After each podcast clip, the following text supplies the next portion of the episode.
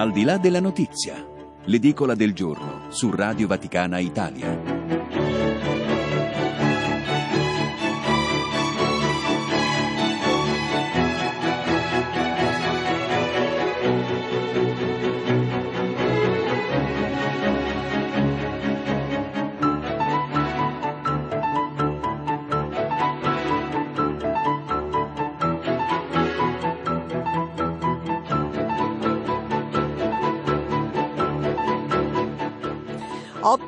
12 minuti, buon venerdì 3 gennaio da Antonella Palermo, da Vincenzo Proto alla parte tecnica in regia c'è Silvia Giovarrosa, ancora auguri di buon anno a quanti ci ascoltano e potete farlo, lo ricordo, in modulazione di frequenza sui 105 FM oppure in streaming su vaticanews.va, scriveteci i vostri messaggi Whatsapp al numero 335 1243 722, andiamo a leggere tra qualche istante i titoli delle prime pagine eh, di oggi in uh, primo piano in quasi tutte le aperture dei giornali, la frattura nei 5 Stelle, dunque si parla ampiamente di politica italiana per quanto riguarda eh, gli esteri, c'è in eh, primo piano, ma non eh, sui eh, giornali, l'attacco statunitense eh, durante la notte all'aeroporto di Baghdad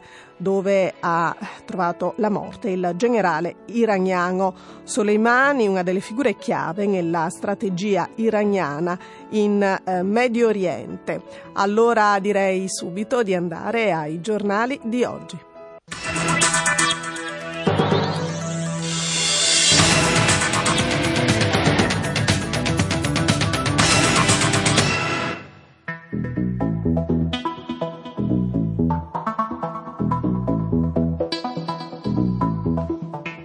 Corriere della Sera, frattura nei 5 Stelle, Di Battista si schiera con Paragon e Di Maio, non facciamo come i partiti. La riflessione di Monica Guerzon, il movimento e l'ipotesi della scissione, l'addio di Fioramonti, prima al governo e poi al gruppo parlamentare della Camera e la cacciata a Capodanno di Gianluigi Paragone rivelano quanto profonda sia la piaga che si è aperta nell'anima e nella pancia dei 5 Stelle. La scissione tanto paventata sembra più di un'ipotesi, basta leggere Di Battista. Beppe Severnini nel eh, fondo parla della politica che deve imparare a rischiare. La prima certezza, scrive, è che la crisi finanziaria del 2008-2009 è stata assorbita lentamente in modo asimmetrico. Il web ha premiato alcuni, da Amazon a Google, da Airbnb a Netflix e per adesso ha punito molti. L'Italia, scrive Severnini, negli ultimi dieci anni è il paese che è cresciuto meno. A centro pagina sul Corriere la fotonotizia di Massa, il gorilla di 48 anni morto nel rogo dello zoo di Krefeld a 15 km da Düsseldorf. Era il più vecchio esemplare nel piano europeo anti-estinzione. Il rogo per colpa di alcune lanterne cinesi fatte volare da tre donne. Di spalla Lorenzo Cremonesi sul sì della Turchia all'invio di truppe eh, che riaccende il eh, fronte libico. E questo un tema che ritroviamo un po' su tutte le eh, prime pagine quindi eh, la cronaca è affidata a Lorenzo Cremonesi sul Corriere, poi eh, vedremo tra qualche istante sugli altri giornali. Taglio basso, una notizia che ha quasi dell'incredibile, la bella sorpresa per una cameriera negli Stati Uniti, pensate una mancia da 2020 dollari, finita la cena il 30 dicembre hanno lasciato una mancia di oltre 2000 dollari, è successo ad Alpena, il Michigan, Danielle Franzoni, 31 anni, madre single con tre figli, è rimasta senza parole.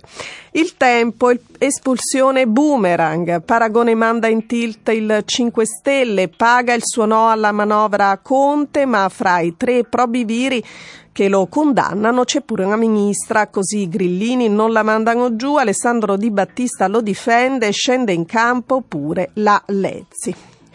La prefetta di Cosenza ai domiciliari per una minima zetta da 700 euro e la notizia che si ritrova a tutta pagina sul quotidiano Il Tempo, che tra le altre eh, notizie eh, che eh, interessano il territorio laziale parla eh, di un sedicenne seviziato da una baby gang per una ragazzina, gli hanno strappato il lobo per punirlo, è accaduto a Latina. Passiamo al giornale Guai Grillini, la verità su Paragone, l'ex leghista cambia idea per l'ennesima volta e spacca 5 Stelle. Di Battista e con lui Di Maio isolato. Ehm, ampio spazio a centropagina sul giornale per il film di Checco Zalone che batte ogni record, fa 8,7 milioni in 24 ore. Code al botteghino, un vero e proprio fenomeno Tolo Tolo che è già un film cult. Ebbene, il giornale mette a confronto due pareri, uno pro, uno contro, la risata non ha colore politico e invece la russa che eh, scrive poteva essere meno buonista. Taglio basso le cinque innovazioni tecnologiche che rivoluzioneranno il 2020 dal 5G alla guida autonoma. E poi Francesco Forte che, tornando ai temi che riguardano la politica italiana, eh, ehm, denuncia il fatto che la politica rossa deindustrializza l'Italia. Passiamo alla stampa. Conte, attenti, rischiamo la fine del governo Prodi. Di Battista attacca il suo leader per l'espulsione di Paragone. Io sto con lui. C'è l'intervista a, a pagina eh, 4 del quotidiano di Torino, ripresa in eh, prima pagina Vincenzo Scotti, l'ex ministro di C e fondatore dell'università privata considerata vicina ai 5 Stelle. Il premier è garante della maggioranza, ma serve una sintesi politica, altrimenti finisce eh, male. C'è il pericolo, eh, dice, di una crisi di sistema come nel 1992. A centropagina sulla stampa eh, la foto del presidente turco Erdogan fra i membri del suo partito ad Ankara. Erdogan scacco all'Europa manderà soldati turchi in Libia di Ilario Lombardo e Francesca Paci. Eh, il eh, servizio eh, sulla fuga in avanti di Erdogan che mette in seria difficoltà l'Italia che di fatto vede il suo posto scalzato dall'iniziativa turca. La partita apertasi ha infatti ripercussioni strategiche che vanno ben al di là dei confini di Tripoli. Leggiamo sempre sulla stampa, controllare la capitale libica significa innanzitutto avere in mano zone importanti per l'estrazione delle risorse del eh, sottosuolo. I pentastellati chiusi nella tenaglia fra destra e sinistra e l'analisi di Pananari eh, sempre eh, riguardante appunto la frattura all'interno del eh, movimento e prima ancora c'è il fondo di Malaguti sul destino del movimento stesso di Badimaio scontro fratricida così lo definisce. Passiamo al messaggero che apre su questo terremoto. 5 stelle che scuote il governo e eh, c'è Alessandro Campi che eh, titola nel fondo La leadership fragile è la miccia della legislatura. Anche sul messaggero ampia attenzione alla Libia con la mossa di Ankara, via libera all'invio di eh, truppe, Trump che appoggia la mediazione dell'Italia. Di spalla, cuneo fiscale, uno sgravio eh, medio da 500 euro in busta paga per 4 milioni e mezzo di lavoratori dipendenti a partire dalla seconda metà di quest'anno, che diventeranno 1000 nel 2021 quando il meccanismo entrerà definitivamente a regime. Il governo è al lavoro sul taglio del cuneo fiscale, il taglio delle tasse che pesano sulle buste paga dei lavoratori dipendenti, vale a dire la misura di politica economica più importante. Centropagina, la tragedia di Corso Francia, siamo sempre sul messaggero, Pietro Genovese ha risposto alle domande del GIP e ha ricostruito la sera del 21 dicembre quando alla guida del suo SUV ha travolto e ucciso Gaia von Freiman e Camilla Romagnoli, la versione è sempre la stessa, sono ripartito con il verde. Al semaforo che si trova all'altezza dello svincolo del foro italico, ma le ragazze non le ho viste proprio, ho sentito una botta sul cofano, non potevo andare a più di 50 all'ora.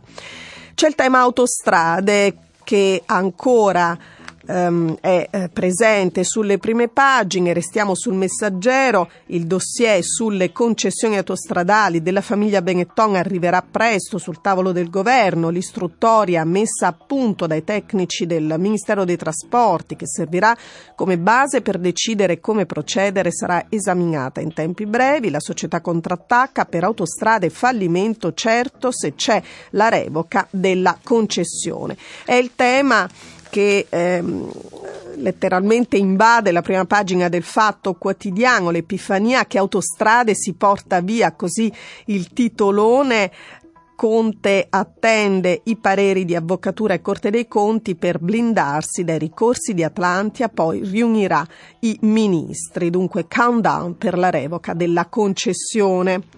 Andiamo su Repubblica per questo primo sguardo ai titoli eh, delle eh, prime pagine. Ci riserviamo Avvenire Osservatore Romano per la seconda parte di questa rassegna stampa. Allora, l'apertura di Repubblica, l'implosione, guerre cinque stellari, clima da tutti contro tutti. Di Battista rompe con Di Maio e difende Paragone, più grillino di tanti altri. Il leader prepara altre espulsioni. Il pluralismo del movimento non può trasformarsi in anarchia. Il punto di Stefano Folli ha questo titolo Disgregati verso la meta.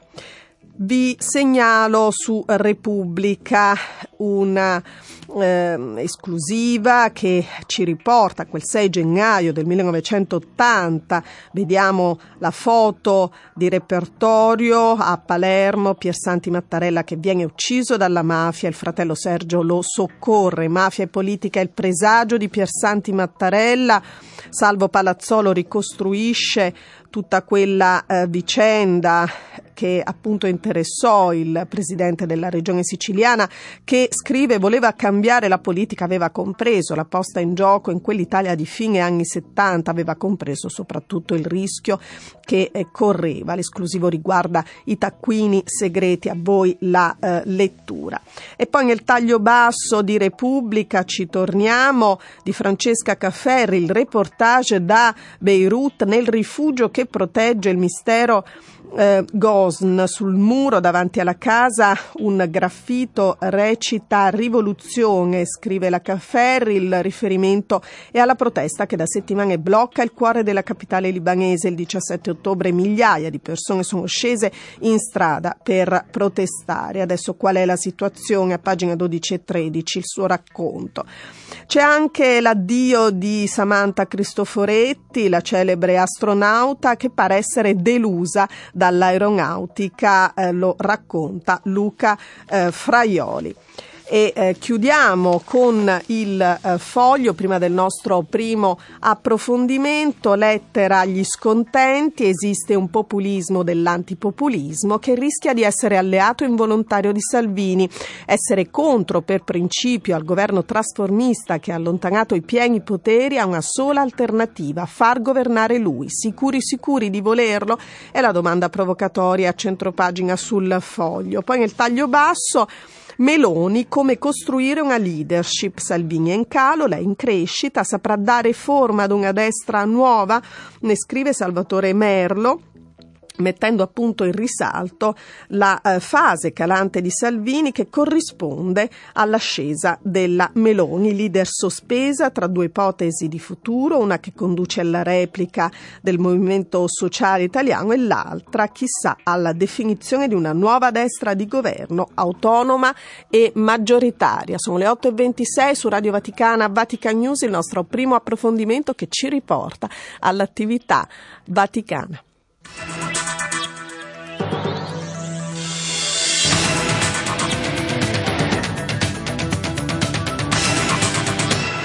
È stato diffuso ieri pomeriggio il videomessaggio di Papa eh, Francesco con l'intenzione di preghiera per il mese eh, di eh, gennaio, un videomessaggio realizzato tramite la rete mondiale di preghiera del Papa. L'invito di Papa Francesco a tutti i credenti, a tutte le persone di buona volontà ad impegnarsi per sanare le divisioni di un mondo frammentato, promuovere la pace e la giustizia nel mondo mondo, ancora una volta eh, Papa eh, Francesco invita ad adoperarsi per questo obiettivo fondamentale. In un mondo diviso e frammentato voglio invitare alla riconciliazione e alla fratellanza tra tutti i credenti e anche tra tutte le persone di buona volontà, ha detto il Papa in questo videomessaggio, la nostra fede ci porta a diffondere i valori della pace, della convivenza, del bene comune e poi la preghiera affinché i cristiani, coloro che seguono le altre religioni e le persone di buona volontà promuovano insieme la pace e la giustizia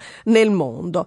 Eh, ne vogliamo parlare qualche minuto con il padre gesuita Luigi Territo che è dottorando in teologia fondamentale e dialogo con l'Islam alla Pontificia Facoltà Teologica dell'Italia eh, Meridionale, sezione San Luigi a Napoli. Lo abbiamo in linea in diretta. Ben trovato, buon anno.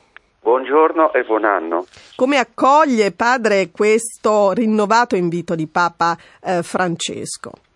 Beh, è ehm, un'opportunità, eh, non è a caso che il Papa richiami più volte e interpelli i credenti, i credenti, non solo gli uomini di buona volontà, ma tutti i credenti in un mondo frammentato alla pace, alla riconciliazione, come come se in ogni esperienza religiosa di fondo ci fosse un'esigenza di, di, fraternità, di pace a cui il Papa si richiama e richiama tutti i credenti, andando al cuore di ogni esperienza di Dio ci sta un, un impegno di, di, di, riconoscersi come fratelli, di lavorare in questo mondo che è ancora diviso da violenze, persecuzioni.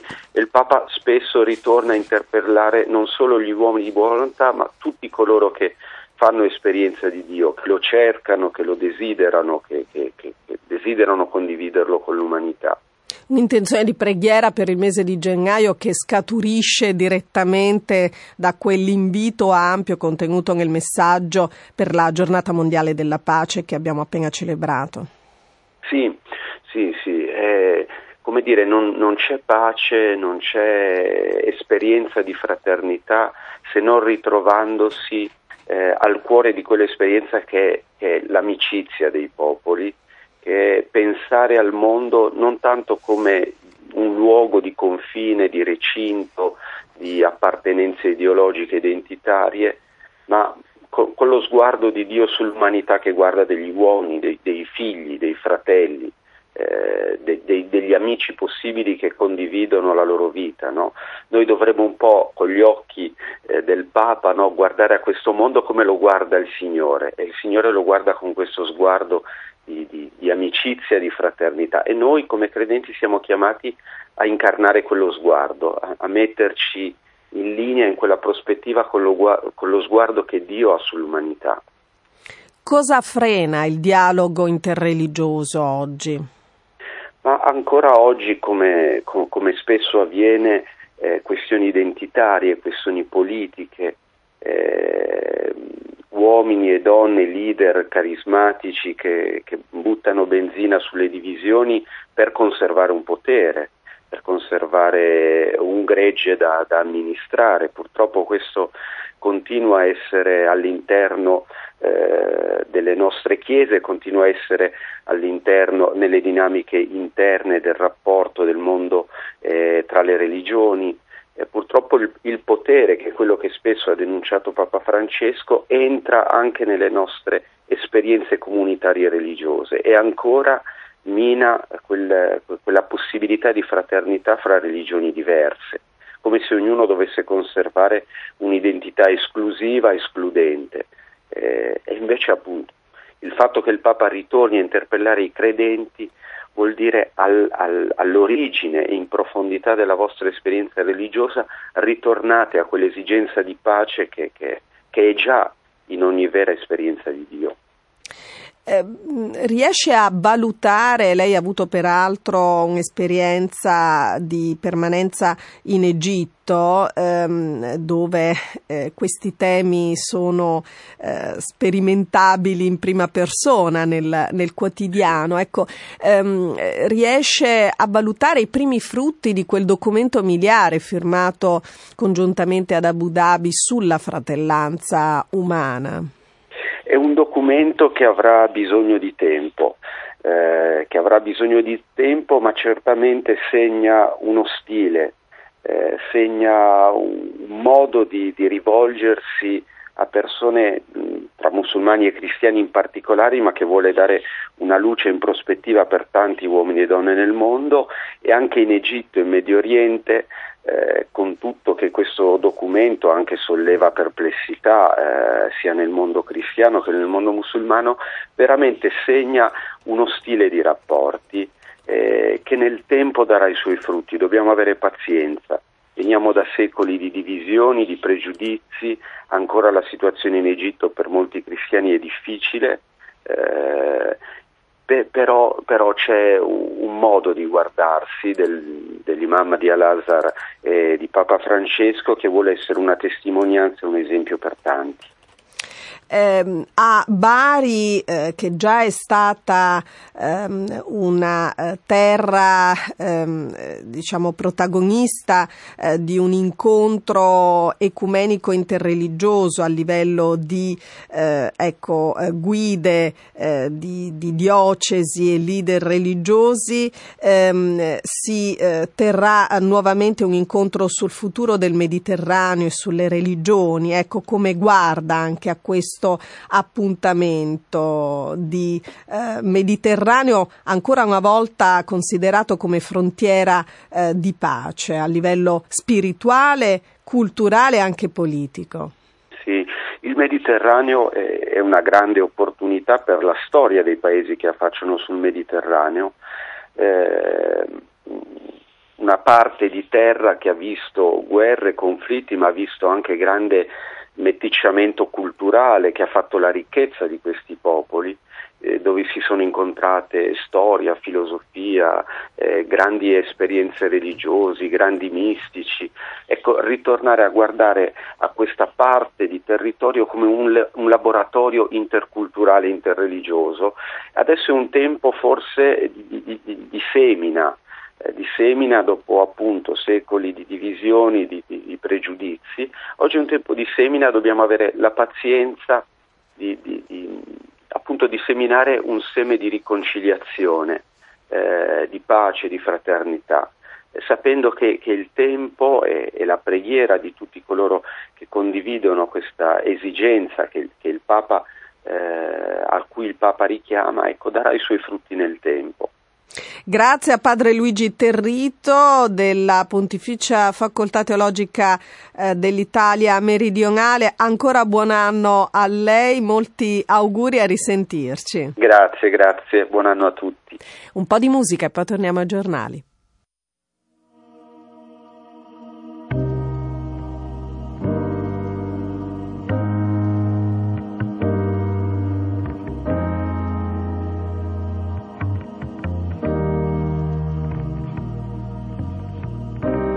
Everybody loves the things you do, from the way you talk to the way you move.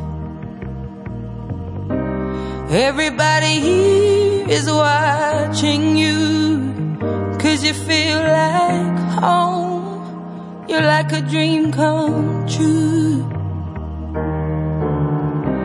But if by chance you're here alone, Can I have a moment before I go?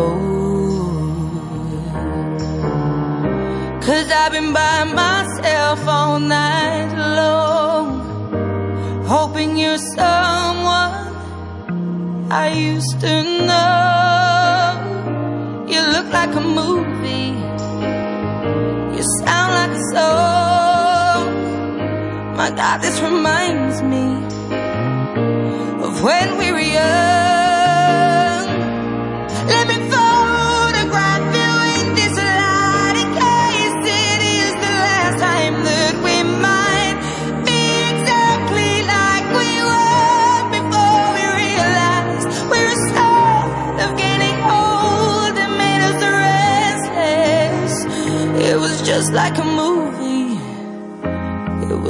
like a song. I was so scared to face my fears. Nobody told me that you'd be here. And I swear you moved overseas. That's what you said when you left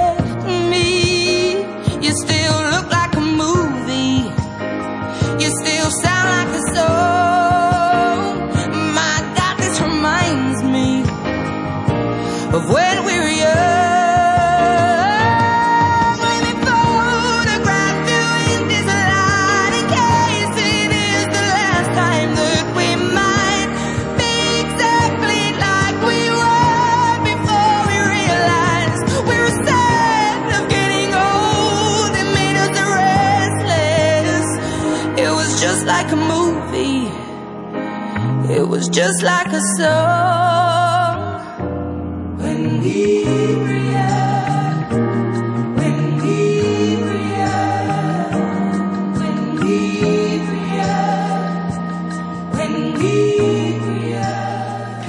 Adela alle 8.38 su Radio Vaticana Vatican News. Prima di riprendere la nostra rassegna stampa di oggi, vediamo che traffico c'è a Roma con il servizio luce verde della Polizia Locale di Roma Capitale. In linea il funzionario Teresa Rogai. Buongiorno.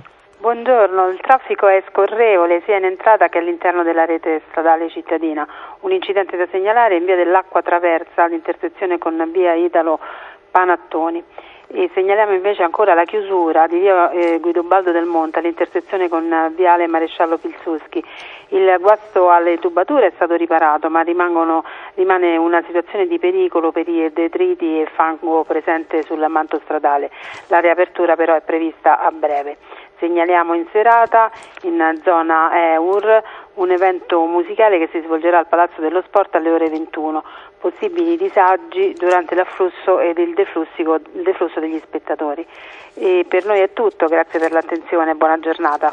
E buona giornata e buon lavoro a voi. Riprendiamo velocemente i giornali con avvenire e l'apertura sul ritorno dei turchi e l'ultimatum di Ankara manca una data per l'invio dei soldati, polemica sul ruolo eh, dell'Italia. Due cardini, tre sagge tasse, il titolo dell'editoriale dell'economista Becchetti che fornisce una linea guida, un'agenda per questi anni eh, 20 e eh, individua la causa dei problemi che viviamo in Italia eh, nella corsa al ribasso delle grandi imprese che nella concorrenza del mercato globale si sfidano sui prezzi andando a cercare luoghi dove produrre costa eh, meno. Questi meccanismi, avverte Becchetti, mettono lavoratori a bassa e media qualifica in concorrenza tra loro, impediscono ai salari di crescere con la produttività, generando anzi pressioni ribassiste fino a quando l'immenso bacino dell'esercito di riserva del lavoro a basso costo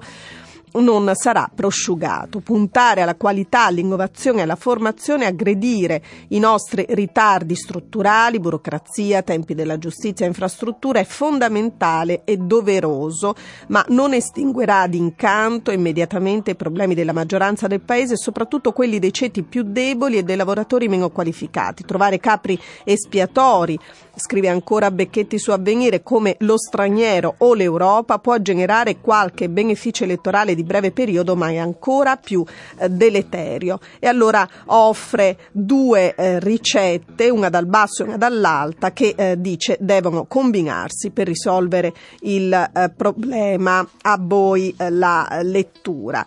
Vi segnalo con tanto di fotonotizia, sempre su Avvenire, mh, mm, una eh, un ventaglio che riguarda ben ehm, eh, che riguarda ehm, molti territori dell'Italia centrale eh, nella difficile opera di ricostruzione post terremoto. L'operazione è ancora ferma, l'anno di speranza dei paesi abbandonati, titola il quotidiano dei vescovi, viaggio nei paesini dimenticati dell'Italia centrale dove tutto sembra essersi eh, fermato. La questione della ricostruzione resta un nodo scoperto da affrontare con urgenza.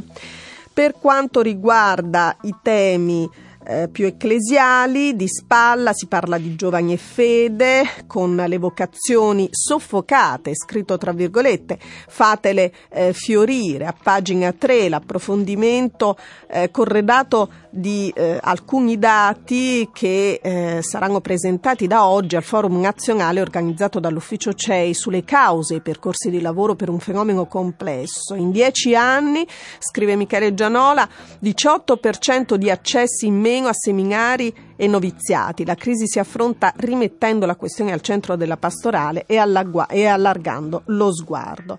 E poi anche Avvenire torna a parlare mm, della eh, omelia di Papa Francesco all'inizio dell'anno eh, sulle donne, Marina Terragni che lo fa in un editoriale in cui eh, dice che il discorso di Papa Bergoglio contro ogni violenza sulle donne si radica con forza nella carne di donna in cui Dio e l'umanità si sono uniti per non lasciarsi mai più e dunque violare il corpo di una donna, secondo Francesco, è profanare questo abbraccio e offendere Dio non soltanto eh, lei.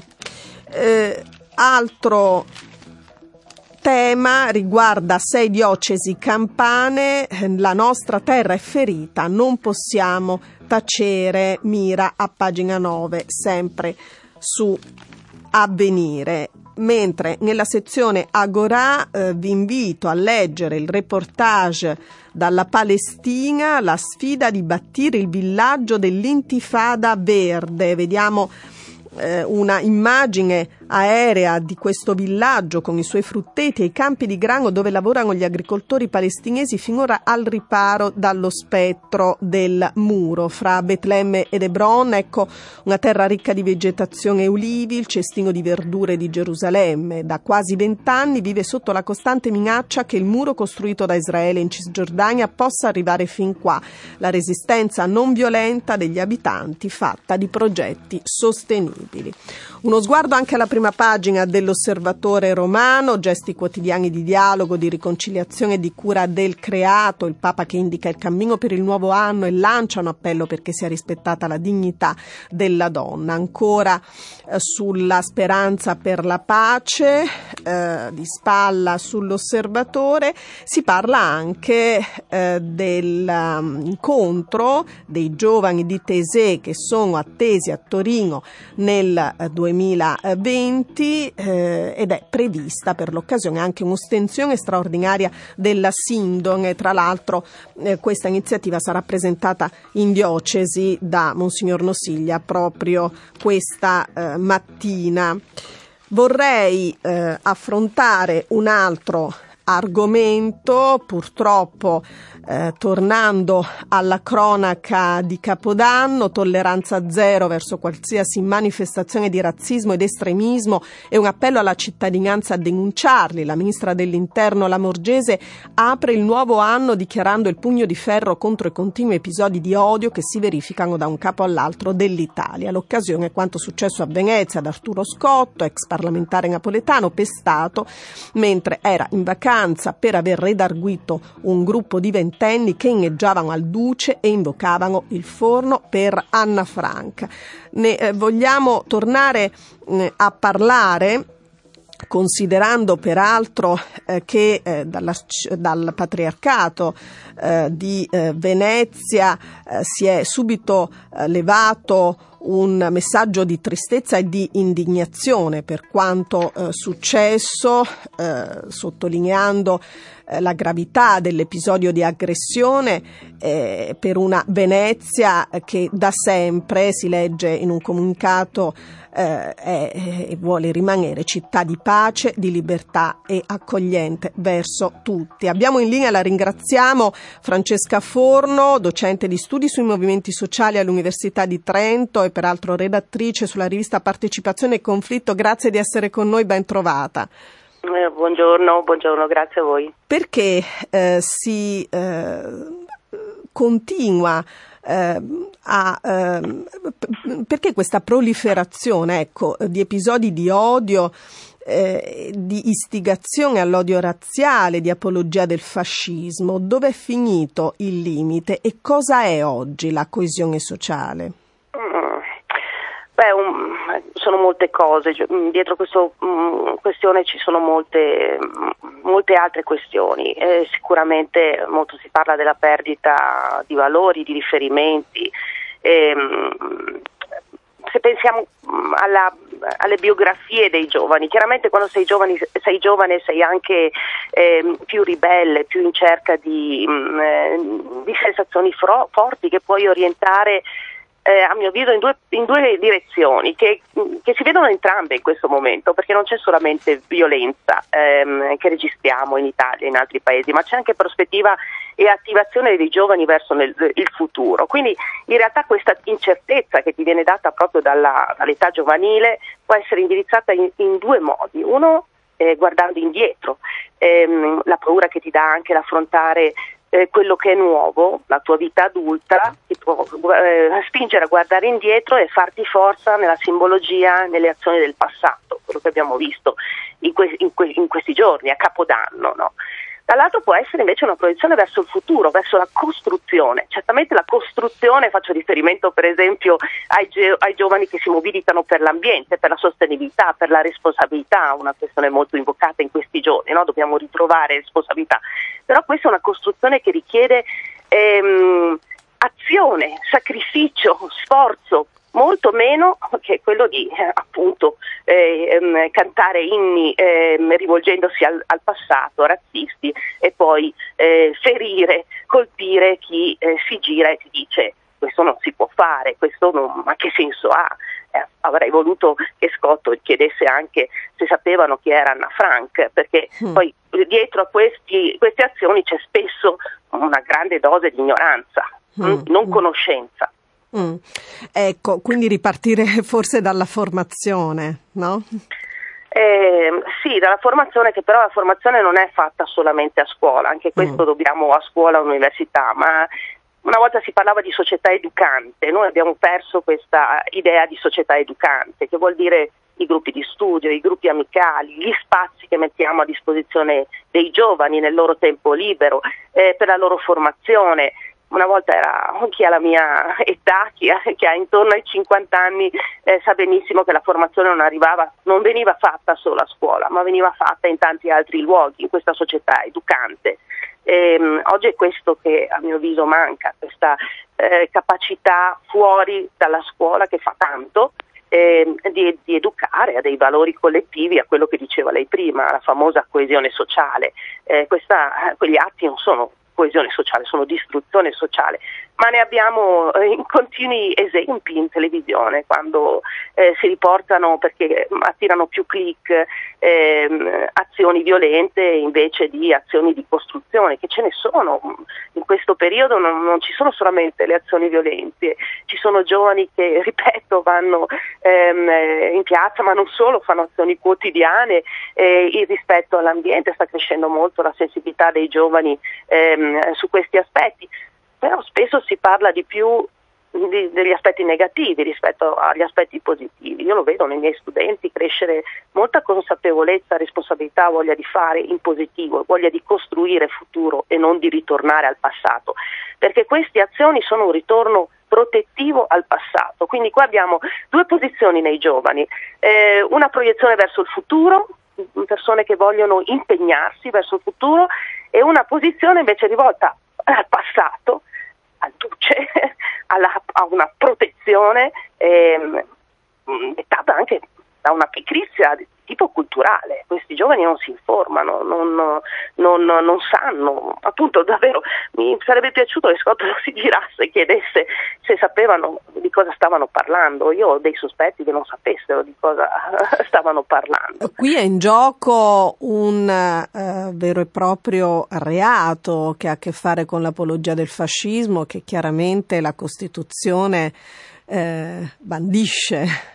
Certo ed è importante ricordarlo, ed è importante ricordarlo perché giustamente come si leggeva e si sentiva dalla cronaca di questi giorni, è importante che ci sia una presa di responsabilità individuale, che queste cose vengano, eh, ci si giri, non, si giri eh, non ci si giri dall'altra parte, ma come eh, ha fatto Arturo Secotto ehm, si, si denunci ehm, ai diretti interessati, a chi commette quella cosa in quel momento, eh, ma poi si denunci alle forze dell'ordine, alle autorità.